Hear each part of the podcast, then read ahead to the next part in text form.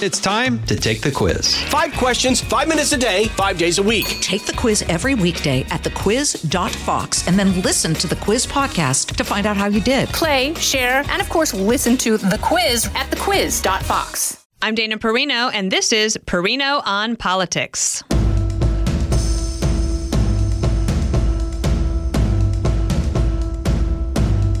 Despite a frigid forecast, Iowa caucus goers will brave the cold to cast their votes in the competitive nominating race that's happening here.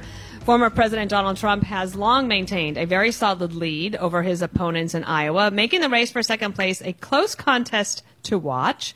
So, what will today's results tell us about the state of the race and what's to come? Here with me today in Iowa to help lay it all out is my friend. He's been on before. You love him. His name is Guy Benson. He's a Fox News contributor and the political editor for townhall.com. And you can also hear more from Guy every single day on Fox News Talk Radio, where he hosts the Guy Benson Show. That's weekdays, 3 to 6 p.m. Eastern. Guy, it's great to have you on. And congratulations on the birth of your son, Conrad. He is so cute. He's really cute. Thank I woke up much. today thinking about him because you showed me the pictures last night and he was on my mind. I also woke up today bet thinking you of did. him. Uh, he's a really sweet kid. A lot of work and huge kudos to Adam, who's like holding down the fort back home while we're here freezing our rear ends How's that off. going for him? Is that cra- is it crazy? It's pretty crazy. Yeah, like I get updates. Does he have help? He has some help. Thank yes. goodness. Okay, but not all the time. Mm-hmm. And what's crazy with all the new technology and like our parents are just scoffing at us because we keep everything in an app. So we are tracking Uh-huh. Yeah, diaper changes and sleep time and bottles all in an app. And then I can also just look live at the crib from anywhere. Oh. When- so last night at dinner here in Iowa, people were asking about him. I just pulled up a live like you are you are looking live at Conrad in his snoo, which is this oh, other Oh, heard about contraption, which is amazing. So it's a challenge. It is tiring, but it's I- amazing and a level of love you- I didn't understand existed. And I under, and and actually, I've never, I've always told that to people, my friends who are going to become parents. That as I've been told, I, I don't have my own children, but that your heart just expands so much. And a good friend of ours, I think you know Matt Whitlock. Yeah. He, when when his son was born, he said, "I don't remember what I cared about before." And I heard that cliche. I thought it was a Mm-hmm. cliche. Oh, your heart gets bigger. I was like, okay. I kind of rolled my eyes. I'm like, I'm sure I'm going to love the kid, obviously. But then the moment I laid my eyes on him, Mm-hmm. something really did change. And you like you dug into this new layer of love that for you. previously was not in there. I'm so happy for you. Thank you. And everyone here has been just incredible. Fox is a, Fox loves Fox loves babies. Oh my gosh, Yeah. big time. I mean, from the at some point we're like, okay, thank you for the showers and the gifts uh-huh. and the on-air tributes. It's like let's we can move on now because people were just so enthusiastic Yeah, about it, and it meant it actually really meant a lot to both of So us. So let me ask you, so you. You've covered politics for a long time. We're going to talk about Iowa in just a moment. But as you go to cover this election, does your thinking or your analysis or any of your enthusiasm change as a parent now? Well, I think the one thing that has changed a little bit, and he's seven weeks old, so it's still just sort of this potato. But you're thinking about his future. Exactly. Mm-hmm. And the one issue that I've always sort of felt strongly about, but now feels more personal, is education. And when you hear about the craziness happening in classrooms and you look at what's being done, frankly, to our schools, public and in some cases private as well, I start, the wheels start to turn, not just like, where does this land on a policy perspective? What is mm-hmm. good policy for the children of America? Now it's like, what do I want for my son? What is my son going to deal with starting five years from now, potentially in kindergarten? And it gets more real and, as I said, more personal. All right. Given that, so we are here in Iowa. This is the first contest in the Republican uh, nominating. Uh, I was going to say committee, but the, the nomination. So this is the contest. We are in Iowa. It, it is very cold, and I think that the Iowans are rolling their eyes and saying, "Yeah, it's cold. We do winter. It's fine." But I do think this is a dangerous level of cold, Yep. and if you are not an enthusiastic voter, you might not get out tonight. I was on the special edition of Special Report last night with Bret on the panel. So special. And it's so many Double specials, special. uh, extra special. And I did say, yes, we're all sort of parachuting in here from the East Coast or wherever we are, and like, wow, it's really cold. But I have talked to Iowans who are saying, no, this is no joke. This is extremely mm-hmm. cold. This is unusual. It's mm-hmm. not typically like this. So the question then becomes, and I was just chatting with Neil Cavuto about this off the air. If it's going to be negative 20 or whatever with wind chill tonight, what impact does that actually have? And there's a few different theories on it. And the one that at least intuitively makes the most sense to me is you look at now, what, four or five public polls in the last few days here in Iowa show Nikki Haley surging slightly into second place ahead of Ron DeSantis. That I think is real. I think there's true movement. I've heard on the ground here that she is attracting new people to her town hall meetings in a way that some of the other candidates just have like the true believers still New voters up. or new people? What is, Well, new faces who haven't been coming to Nikki Haley events previously. So I think the surge, the momentum is real. However, a lot of the people looking at the poll and you dig into the numbers, they're moderates. In some cases, they're Democrats. They are gravitating towards her for various reasons. Is that the profile of someone who's going to see that it's dark outside, the mm-hmm. kids are tired, it's negative 20, and say, mm. you know what, I'm going to rush out there anyway and stand in this room for however long it takes for, and they might. for Nikki? So we'll be able to. They might, but I think part of the reason why I think DeSantis, at least from a ground game perspective, is in a stronger position than she is here. He's worked at it a lot harder and longer in this state, and I think his people are more committed. Then the last piece of this that I'm wondering about is the Trump voters, according to the polling, are the most committed, most enthusiastic. Does that translate? Does that actually play out? Or because he's ahead by 25 or 30 points in every poll, do they say he's got this in the bag? My bed or my couch seems a lot better than a gymnasium tonight. Mm-hmm. Could there be, even just at the margins, something where that effect impacts his mm-hmm. victory margin? Because I think it'd be truly like the stunner of our lifetime if he were to somehow lose tonight. I don't think Yeah. that's going to happen. Yeah. Everyone's looking at margin. Does he hit 50? And then who's in second place? And what does that margin look like? Yes, and then we haven't mentioned Vivek Ramaswamy, uh, who's been about at eight percent. He the one thing that's interesting is that he's been at eight percent for quite a while. He's only spent forty thousand dollars in ads here, and Nikki Haley spent four million dollars. Uh, Ron DeSantis next, and I think Trump spent like one point eight, something like that. Um, and Ramaswamy, maybe he'll surprise a little bit, who knows? But like he's sort of st- held steady at that level.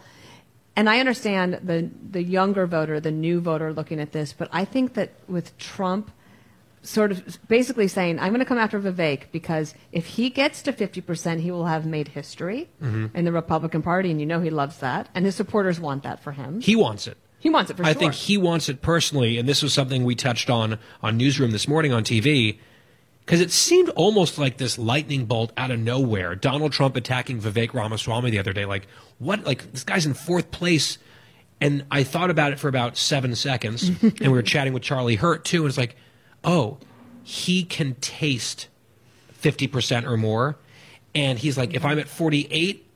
I'll have a huge and Vivek has two. Exactly. Yeah. Because I think the Vivek supporters are, because he's kind of been making the play that I'm the future of MAGA. Mm-hmm. Junior MAGA is what I called it. And I think Trump is saying if it's going to come down to two or three points for me to get to 50, maybe the lowest hanging fruit would be Vivek supporters who are Mm-hmm. kind of soft saying, nope, forget that guy. I'm the real deal. I'm true MAGA.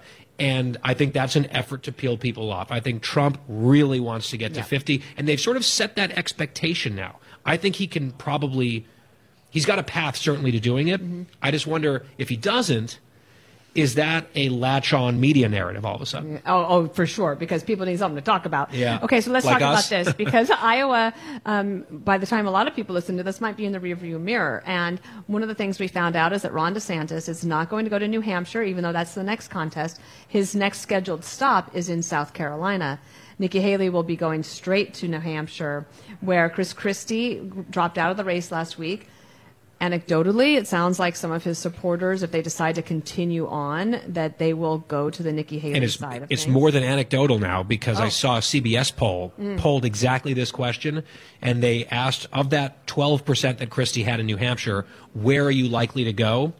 Nikki Haley, 75%. That is a big number that could really close Mm-hmm. what is, in some polling, a very small or manageable gap between her and Trump.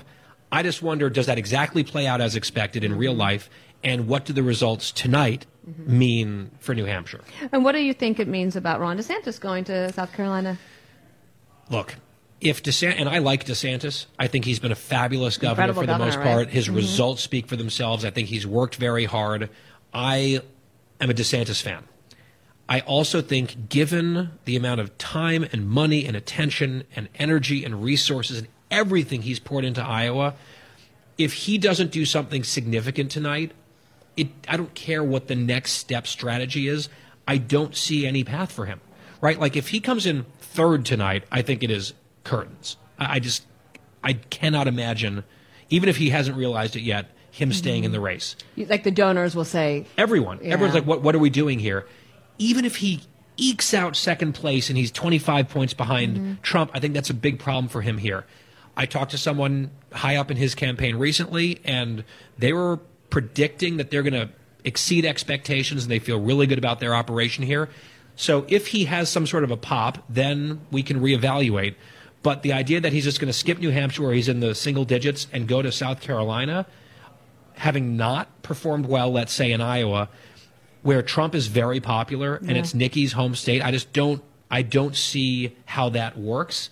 But I think they have to telegraph some plan out of Iowa because they want to keep their people here motivated because you can't have a next step unless you perform here. oh, that's smart. And that's why we have you on, Perino, on politics. That'll do it for segment one. Let's be giving you one quick little break, and we'll be right back. From the Fox News Podcasts Network. I'm Ben Domenech, Fox News contributor and editor of the Transom.com daily newsletter, and I'm inviting you to join a conversation every week. It's the Ben Domenech Podcast. Subscribe and listen now by going to foxnewspodcasts.com. And we're back with Guy Benson. And Guy, I want to turn a little bit to the elephant in the room or the donkey in the room, and that is Biden. President Biden's poll numbers are so bad. That new ABC poll saying that thir- 33% Yeah. approval.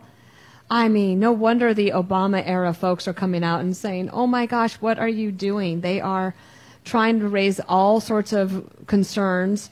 And David Axelrod, who I very much admire. I think he's so exasperated, and he's calling for changes in the campaign, maybe a little campaign shakeup or like adding people to the campaign. And the first thing that comes out after that is that John Kerry is going Yes. to leave the Biden administration, where he is the climate czar, and hit the campaign trail for Biden. I'm sorry, I'm laughing. It's probably not funny. It is funny. I mean, okay, okay, so it's funny. It's funny. I think it's hilarious. I'm, Yeah. I'm sure that David Axelrod is thinking, that's not exactly the campaign shakeup I was thinking yeah, that, no one's like, oh my God, is that Another 80 year old to go campaign. is that John Kerry's music? Not only not that, John Kerry. They added one other person. I saw that a spokesperson who most recently worked for AOC, Congresswoman Alexandria Ocasio Cortez, she is now also joining the Biden campaign. So I'm like, guys, those are the extremes that you probably don't need. John Kerry could not get himself elected in 2004, as we all remember very well, very fondly in my mind. Uh, and he's 80, as you point out. So it's like octogenarians for octogenarians. Okay, how exciting. He is pompous, he's arrogant, he does not connect with people. What person is on the fence about Joe Biden and is going to be convinced by Kerry? Like, it just, fine, good luck, whatever you're going to do, but it's not a game changer in any way, shape, or form. Here's the other thing people keep talking about the Biden campaign. I know it exists. I know they're spending money. I know he's done a few events, but what campaign have you really witnessed No, so far? not. They haven't done almost oh my gosh! anything. Now you say that there was a um, a political paper in Pennsylvania, like the state capital paper, making fun of the Biden campaign for how ridiculous it is that he only goes to campaign in Philadelphia. Yeah.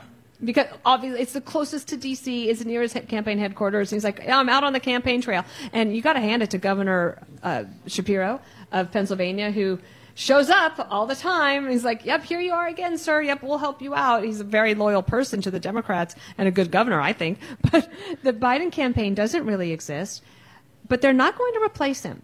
And I think that people need to start getting this out of their mind. It's the the time is running out. It is running out. to do that.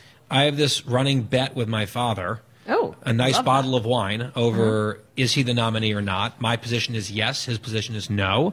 And it's been dicey a few times, I'll admit, where I'm like, uh oh, my dad might get this wine, but I'm feeling more confident. The thing is, the Democrats do whatever they have to do. So even if he's like the nominee, they could cook something up and do a switcheroo. I put nothing past them. But in terms of their process, you're right. They're sort of running out of time. There isn't, and this is the key thing.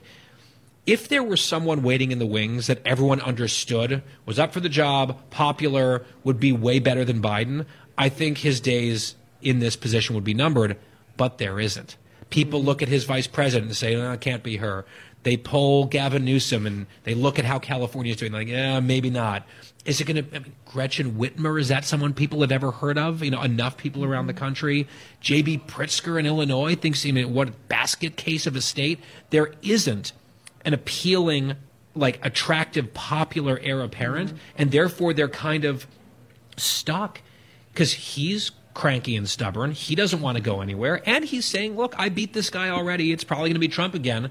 And they're just saying, like, all right, let's just white knuckle this thing and see if he can pull it off again. And he might, by the way. The idea that Trump's Yeah. got it in the bag, I think, is wrong. That's an important point. Yeah. This is an important point that I feel that talking to a lot of Republicans are like, obviously Biden's so awful. Obviously Trump's going to win again. Nope. Like, guys, I, I just. he could. He absolutely could absolutely. win. But he, he, might could even have a better chance of winning this time than he did in 2020. I mean, based on the polling right now, Yeah. yes. He Donald Trump in the last two months has never polled better in his political career nationally. Than now? Ever. Interesting. This is a high water mark, especially in Mm-hmm. a lot of these swing states, because so many voters. I mean, you were mentioning that brutal ABC News poll. Oh, geez, yeah. They had the Trump numbers and the Biden numbers side by side, and my eye went to the Trump numbers first, and I'm like, "Whoa, that is that is terrible."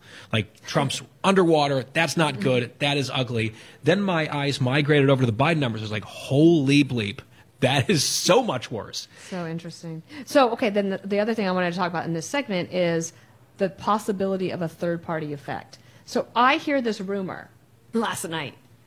I guess I was late to hear the rumor because other people had already heard it by the time I was bringing it up that no labels is serious. And this is the third party group, just for, you know, we try to keep it 30,000 foot level here. Um, this is the No Labels group. They've been around for a long time. The name drives me up a wall. I understand what they're trying to do, but it doesn't really inspire like anybody to get out and march for people like No labels. group. People, people, we have labels for a reason because they describe saying- things. What they're trying to say is that um, responding to res- people out there, like in the Gallup poll that came out Friday or something, 43% of Americans do not want to be a Republican or a Democrat. They say mm-hmm. they are independent.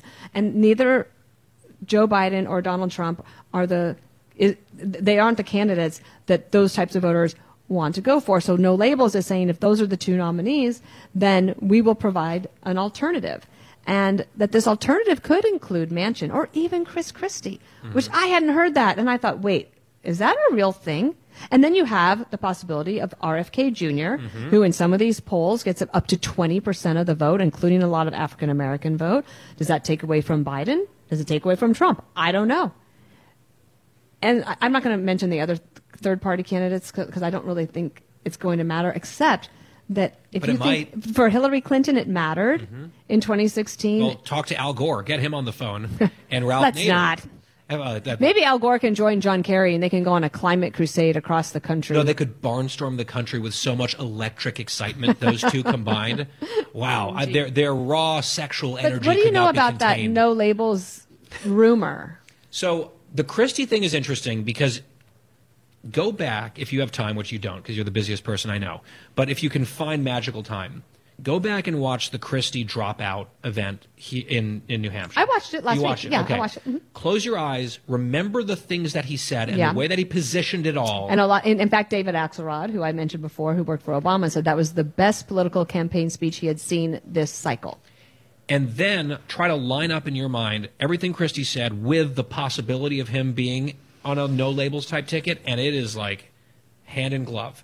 It- Really? It's right there. So I'm not saying Christie's going to do it, Huh. but the, there's enough But would he about it. run as the candidate or Yeah. Manchin as the candidate? Maybe both of them on a ticket. Because Manchin was in on the Sunday shows. Joe Manchin, of course, from West Virginia, Mm-hmm. not running for his Senate again. His num- Do you know his numbers are so bad? He's like six. He's got a 16% approval rating. Democrats don't like him. Republicans hate him. I mean, I don't know who he, how he thinks he's going to get 43% of the he vote. really misplayed his hand in West Virginia. He was very good at it for so long, and Mm-hmm. then the Inflation Reduction Act was the end of it because he handed a win to Joe Biden that was actually a giant loss for the country. And for West Virginia in particular when it came So to the energy was, jobs. That was really dumb of him. But look, if you let's just pretend, for the sake of argument, you get a Christie Manchin or like a Hogan Manchin, some combination ticket. That could pull some voters away from the two major parties. I know mentioning someone like Cornel West may not be worth a bunch of our time here, but at the margins, Yeah. like as I said, Al Gore, Ralph Nader, Florida 2000, if it is uber tight in some of these states and Cornel West has 16,000 votes or something somewhere, that actually could make the difference. Not a difference, but the difference. Mm-hmm. And so you would at least think theoretically, given the favorability problems, the popularity problems of both likely nominees, that this could be a banner year for third party people, especially with a name like Kennedy thrown in there. My guess is it won't make as big of a splash as we're talking about now because typically people come home one way or the other. They view it as a binary choice when the rubber you know, hits the road months from now. But I think even a, a chunk of the electorate going somewhere else uh, definitely could be hugely impactful. And to the point that you alluded to, I don't think it is cleanly predictable who it would benefit, Trump or Biden. so that might be the mystery of the cycle. One of them, at least. All right, indeed. Okay, that'll do it for segment two. We will be right back. Welcome back to Perino on Politics. Guy, I'm going to ask you the question that I always ask. And so you've been on before and you've had a chance to tell me what I might be missing that you're paying attention to right now. So this is a story that I've been obsessed with now for a couple months, and I feel like it got maybe a little bit of coverage right when it happened. I was out on paternity leave, so I was not really banging the drum on the air as loudly as I would have otherwise. And it's sort of out of left field, and it has nothing to do with anything we've talked about uh, so far in the podcast. But I have been watching, obviously, the situation in Israel and the Middle East so closely since October 7th, and it's just been horrible. And having been a consumer of media for quite a long time, and I'm like kind of a 9 11 generation kid, mm-hmm. I remember for years the news media quotes constantly a group called CAIR, mm-hmm. the Council on American Islamic Relations. And they are sort of a go to, at least presented as a civil rights organization on behalf of Muslims in the country. Mm-hmm. And they're always wagging their fingers about Islamophobia and all this stuff. That's their whole shtick. And I've been tearing my hair out because they were an unindicted co conspirator in a giant terrorism funding case, but that was a little bit in the weeds. It didn't really deter the media from still treating them as this legitimate group. And then, right around Thanksgiving, the executive director, the leader of CAIR, gave a prepared speech in front of a huge ballroom filled with uh, Muslim Americans, and he praised October 7th. He was just talking about how happy it made him to see, you know, the people throwing off their shackles and going back into their land and all this stuff. It was an endorsement of the October 7th slaughter of civilians. And it was bad enough that the White House felt compelled to come out and reject it, distance themselves totally from it, stiff arm CAIR, which is not something that the Dems ever want to do. In fact, the Biden administration had astoundingly partnered with CAIR on their anti anti Semitism initiative, which mm-hmm. blows my mind.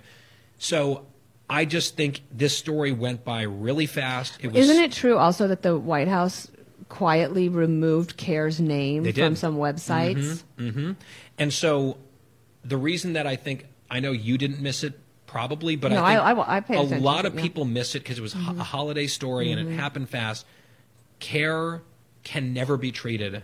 They never have been, but they can never be treated in the future as a legitimate civil rights group because they have a leader that endorses terrorism. Mm-hmm. And look, I'm of course against Islamophobia. We should not discriminate against people based on their religion. I also think if you're going to be the scolders on Islamophobia, what you shouldn't do is endorse Islamist extremist terrorism mm-hmm. because that's not an irrational fear. That's not discrimination against Muslims. That is fear of someone who supports terrorism. So I'm just using whatever platforms I have to make sure that as many people know that this happened as possible.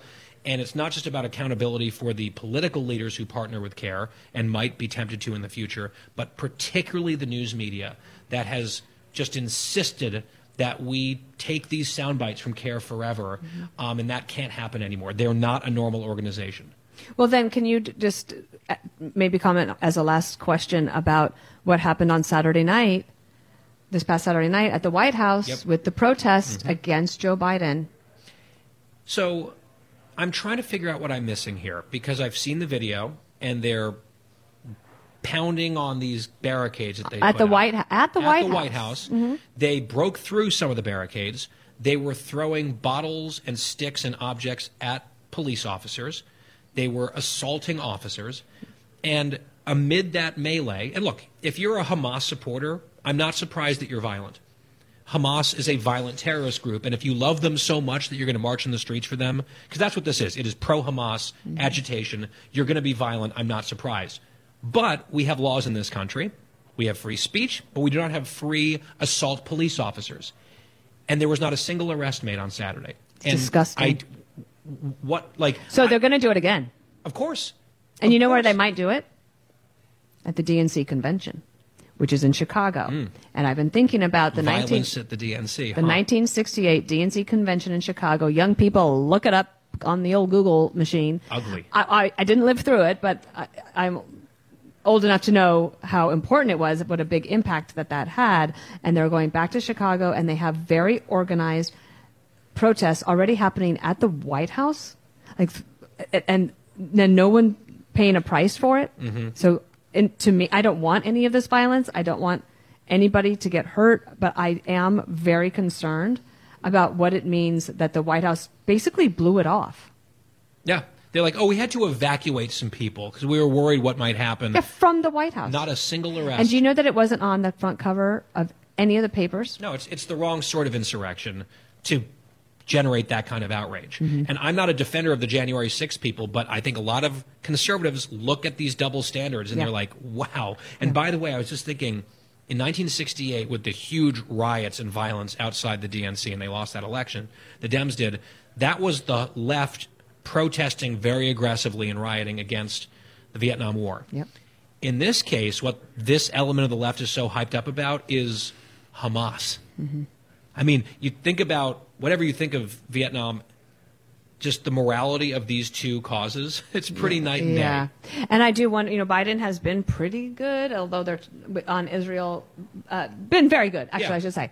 But there is some softening. If you see in Axios reporting, they're he's saying frustrated. that he's frustrated. He's like mad at Bibi Netanyahu. Fine, okay, but you know what? You have to dance with the one who brought you, and that, he's the leader of that country. And terrorists committed an atrocity today in Israel. right. Just today, they mowed down kids with, with you know, uh, vehicles. So, are we running out of patience for Israel's self-defense? Is Mm-hmm. that, is this the time to sort of cluck, you know, click your tongue at the Israelis while they are still under attack? The Yeah. rockets are being fired. And as we still? mark 100 days since that attack, and Americans are still being held in, cap- Yes. in captivity, and you don't hear the White House talk about that enough. No one, no one in the like we're, we're not having like it's day 100 of the I hostage know. crisis and that? Americans are being there's almost none So of that. Well, here we are in Iowa. We are cold. We are going to pay attention to all of that. I have a little quiz before you go. Oh, Okay. the quiz. You get to I, choose. I just want to say for the Mhm. record on the quiz, Mhm. last time I was on this show, Hemmer was filling in for you. Yes. I aced the quiz. I got them all correct, and now I'm worried with like the main gal here. I'm going to blow it. Well, I have just one question for you. So you choose between three possible categories: candidate LinkedIn, presidential potpourri, or campaign slogans. Oh man, I kind of, I kind of like all of them. Uh, let's do slogans and see if I remember because slogans. Oh my gosh, this is so actually a pretty funny one. I didn't know this. Okay. Okay. The slogan is "Win the Era." it was this candidate's campaign slogan. Would that have What's been it? What is it? "Win the Era"? It's really like the worst slogan I've ever That heard. is a terrible slogan. What year was? Can you give me what year it was? no, I can't. Oh, can I? 2020. Oh, okay. So it was it Pete Buttigieg, Ted Cruz, or Elizabeth Warren? Oh, that's that is absolutely Pete Buttigieg. because that is such a horrible slogan that like some algorithm would come up with, and he is an algorithm. So, am I right? You aced it. Yes, Yes. of course, of It's course. Pete. Oh my gosh, that's pretty funny. Mayor Pete, where are you when we need you? Okay. Secretary. Pete, Win the you. era. Win the era. Oh That's man, so dumb. That's bad. I I mean, I wonder if they actually made bumper stickers and if anybody used it. Probably not. Definitely are not. Like, what the hell does this even mean? Win the era, the Equal Rights Amendment. What are they talking about? we could probably spitball a few reasons. Yeah. Like they landed on that. They're like, yes. No, that's good. That's That's, a one. good one. That's yeah. the one. And you know what? It's like each word is three letters. Let's go with that. Win the era. Okay, uh, Guy Benson, thank you. My pleasure. and I Thanks for love. I love you and your whole career is exciting, but now you're also a father and it adds a whole new element. So congratulations to well, you we and um, can't Adam. wait for you to meet Conrad. I want to meet Conrad. Yay. If he's going to be on my mind, I better meet him. Okay. Exactly. We'll be back with more Perino on politics later in the week when we know more about what the heck is going on. See you then.